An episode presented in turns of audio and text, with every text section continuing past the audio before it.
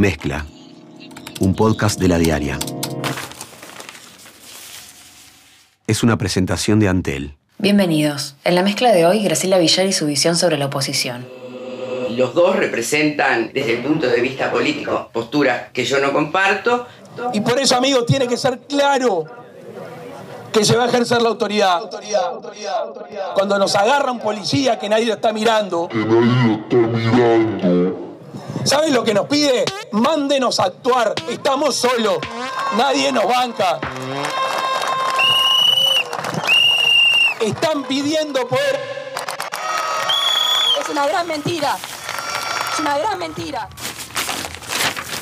La candidata a la vicepresidencia por el Frente Amplio, Graciela Villar, dijo que uno de los grandes desafíos de su partido será lograr consensos con el bloque al que llama conservador. Y aunque no descarta negociar con Cabildo Abierto, advirtió que le preocupan las expresiones políticas que van en contra de la agenda de derechos. Villar también opinó sobre el candidato nacionalista Luis Lacalle Pou y cuestionó las propuestas de hacer yoga en el Mides y capacitar a mentores barriales. Santiago Sánchez y Mariana Cianelli la entrevistaron para la diaria.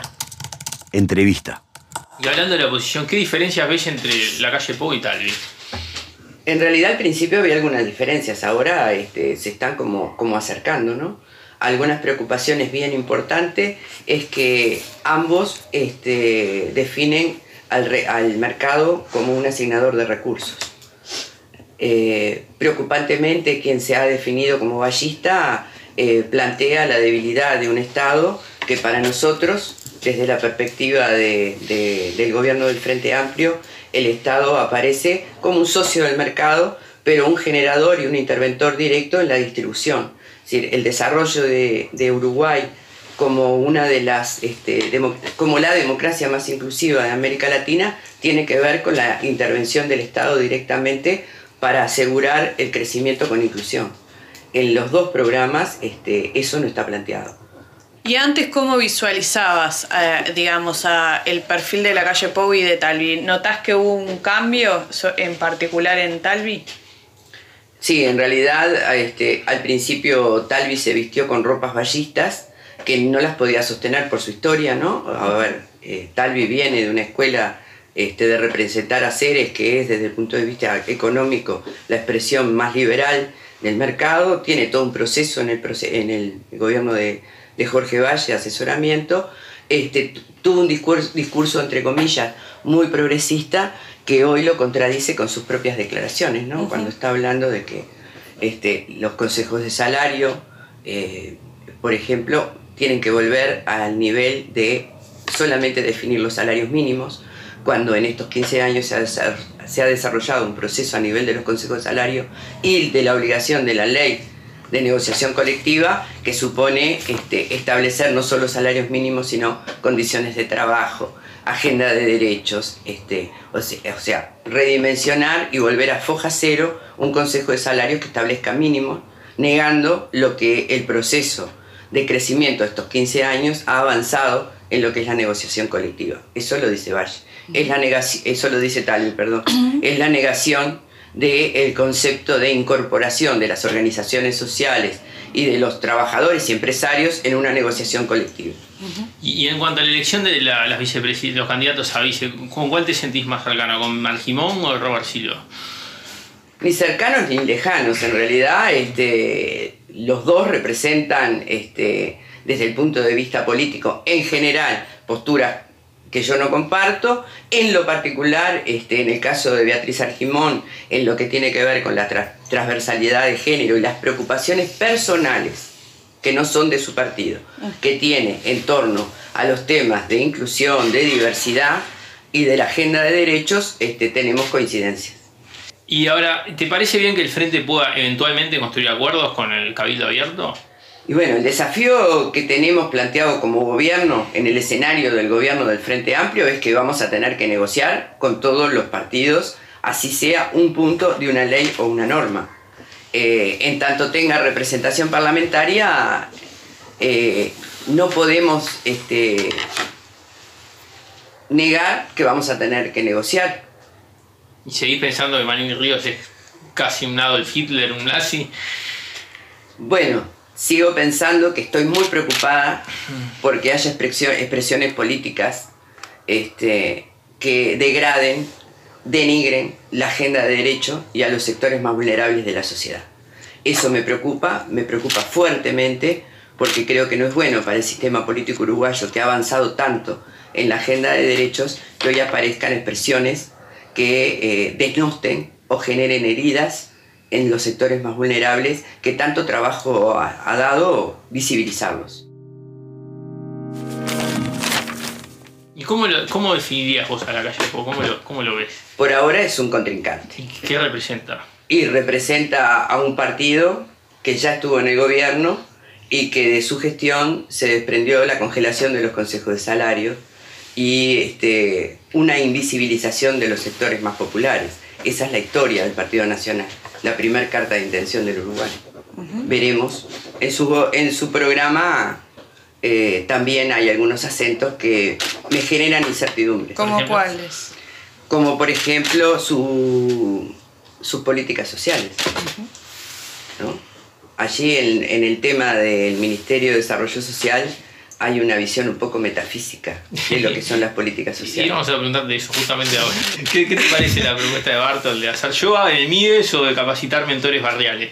En realidad me- eh, no la comparto conceptualmente, yo parto de que la situación de vulnerabilidad social no pasa por, por el yoga. Este, si fuera la esperanza, este, tendríamos una visión un poco mesiánica de, de cómo se, se construye las identidades de las personas, que no es individual. Eh, se está negando que hay factores estructurales y socioeconómicos que generan circuitos perversos donde la gente no sale sola si no hay políticas de Estado que realmente impacten y cambien la vida de la gente. Eh, plantea un retroceso desde el punto de vista de, de- de lo social, de la participación de los técnicos y el Estado, generando mentores y líderes. Mentores este, es aquel que se reivindica como alguien que estuvo en la pobreza y ahora te guía para que, para que tú este, puedas este, acompañar a esa persona salir de la, de la pobreza, como si la pobreza en sí misma sea una- fuera una opción individual,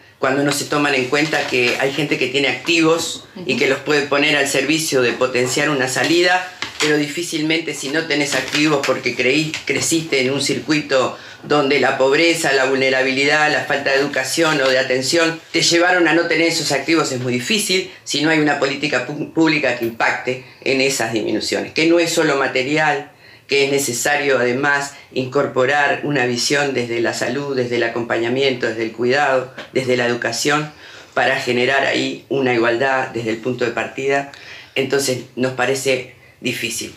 Se vuelve al voluntariado, se plantean los mentores, se plantean los líderes barriales, que incluso serían quienes distribuir- distribuirían el presupuesto designado para políticas sociales. Entre comillas, no sabemos si van a dar un concurso, este, si tienen las capacidades técnicas o si va a reproducirse un clientelismo político en lo territorial también, ¿no? Ese líder va a distribuir recursos que todo el Estado va a definir para políticas sociales y el, el MIDES va a pasar a ser el orientador, el definidor, pero no va a tener intervención en, en las políticas. Creo que es una visión este, romántica, creo que él lo define como que el programa es casi poético y creo que la pobreza merece algo más que poesía, necesita intervenciones muy fuertes. Al principio de la campaña, la calle Pau se centraba en la política económica que llevaría adelante en caso de ganar las elecciones nacionales. Ahora, después de que los cruces entre el asesor en seguridad oficialista Gustavo Leal y varios dirigentes opositores marcaran la agenda, el candidato nacionalista hizo hincapié en la seguridad. A mí me indigna, y yo creo que los pueblos no pueden perder nunca la indignación, nunca hay que dejar la capacidad de indignarse. Me indigna cuando por parte de las autoridades, para no hacerse cargo del fracaso en materia de seguridad pública, su excusa, ¿cuál es? Que la sociedad es más violenta. Es como una aceptación de que el hombre es el lobo del hombre y que el tiempo va a pasar y nosotros vamos a terminar cada vez más con, con más violencia. Yo no estoy dispuesto a trasladarle a estos pichones la responsabilidad de que van a vivir una sociedad más violenta. No estoy dispuesto. Es una gran mentira. Es una gran mentira. En un acto en Las Toscas, la calle Pau dijo que lo que hay que hacer es ejercer la autoridad y usar las herramientas del Estado. Y por eso, amigos, tiene que ser claro que se va a ejercer la autoridad. Pero para ejercer la autoridad tenemos que usar y respetar las herramientas del Estado, que ahí no están siendo respetadas. Pero miren que me pasó en Ancina el otro día, me pasó en Masoyer, me pasa en cualquier zona de Canelones y en los barrios de Montevideo, cuando nos agarra un policía que nadie está mirando.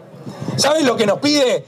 Mándenos a actuar, necesitamos respaldo, estamos solos, nadie nos banca. Están pidiendo poder hacerse cargo. Y un gobierno que no cuida al hombre, a la mujer uniformada azul, no está cuidando a la sociedad.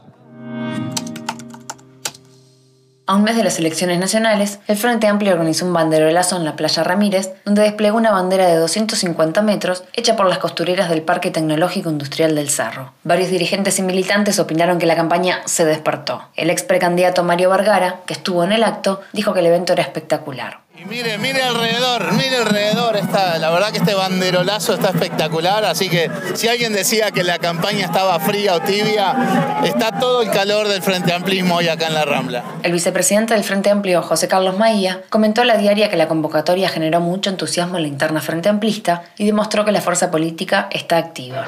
Nos, nos llena de estímulo y energía. Creo que el Frente por fin está estirando los brazos y se larga En un acto en Punta de Rieles, el candidato del Frente Amplio, Daniel Martínez, dijo que a los partidos de la oposición los une el odio en temas como educación y seguridad. Estos dichos motivaron la respuesta de Luis Lacalle Pou, que escribió en Twitter que el candidato oficialista muestra mucho nerviosismo o intolerancia ante la enorme mayoría de uruguayos que están descontentos. Martínez, a su vez, le respondió que desde la gestión siempre construyó con otros partidos y afirmó que mientras él propone, la calle Pou critica.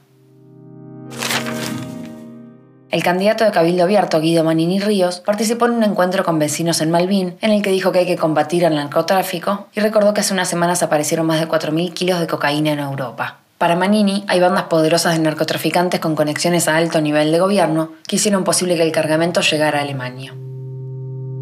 Hasta aquí la mezcla del 23 de septiembre. Conducción, Débora Quirin. Edición, Andrés Nudelman. Producción, María Natalia Rodríguez. Mezcla, un podcast de la diaria. Sumate a nuestra comunidad.